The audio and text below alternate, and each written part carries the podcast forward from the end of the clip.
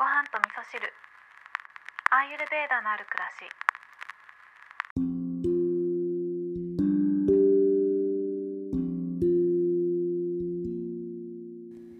こんにちは。アーユルベーダアドバイザーの土井京子です。今日は目に見えないエネルギーのお話をしたいと思うんですけど出ました。アーユルベーダあるあるです。目に見えないエネルギーとかね言ってると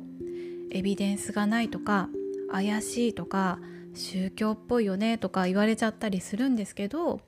まあ、あえてね私の自分の番組でねこの話をしていこうかなって思ったのは私自身がですね最近ちょっとね健康を整えてきた上でちょっと頭打ちだなと思っていろんな専門家の方にね相談をしたりしてたんですね。でその中で、えー、何人かの方からねあのご指摘いただいたのがやはり目に見えないエネルギーレベルでの、えー、ことなんじゃないかというご指摘をいただきました。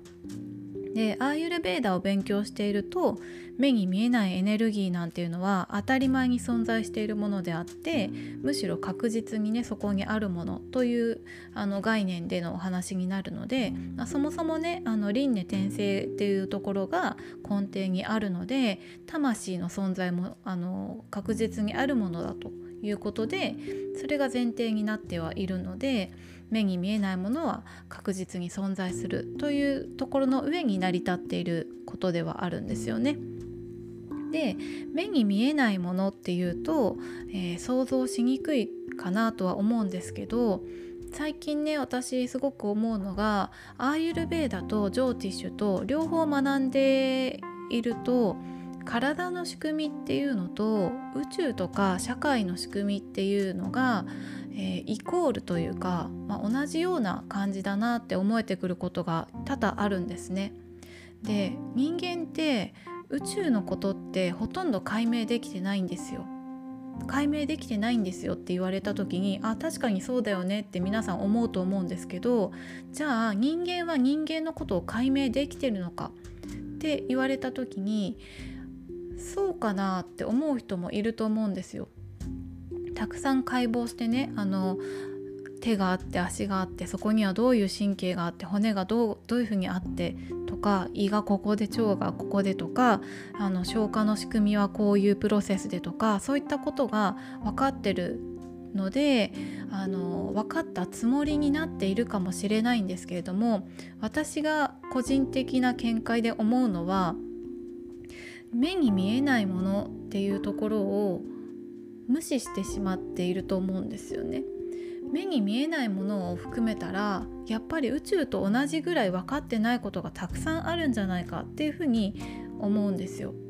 なので私自身がその健康状態が今頭打ちだというところで、ま、こんなにいいもの食べてるのにこんなにちゃんとライフスタイル送ってんのに、えー、もうちょっと健康になってもいいよねっていう状態になってるっていうところで目に見えないエネルギーレベルを整えていく必要があるとそういったご指摘をいただいたっていうことは確かに納得なんですね。でそこでアーユルベーダ的な、えー、整え方で目に見えないものをどう整えていくかっていうところで登場するのがヨガなんですよね。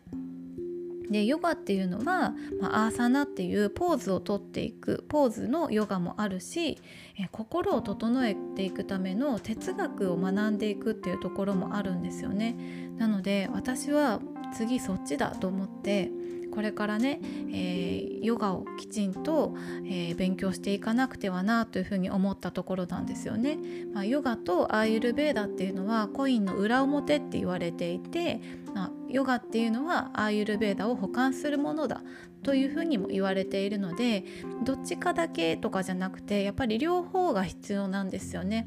ということで今日はですね目に見えないエネルギーのお話から、まあ、私がねこれから目に見えない部分を整えていきますというお話をさせていただきました。今日も聞いていただきましてありがとうございます。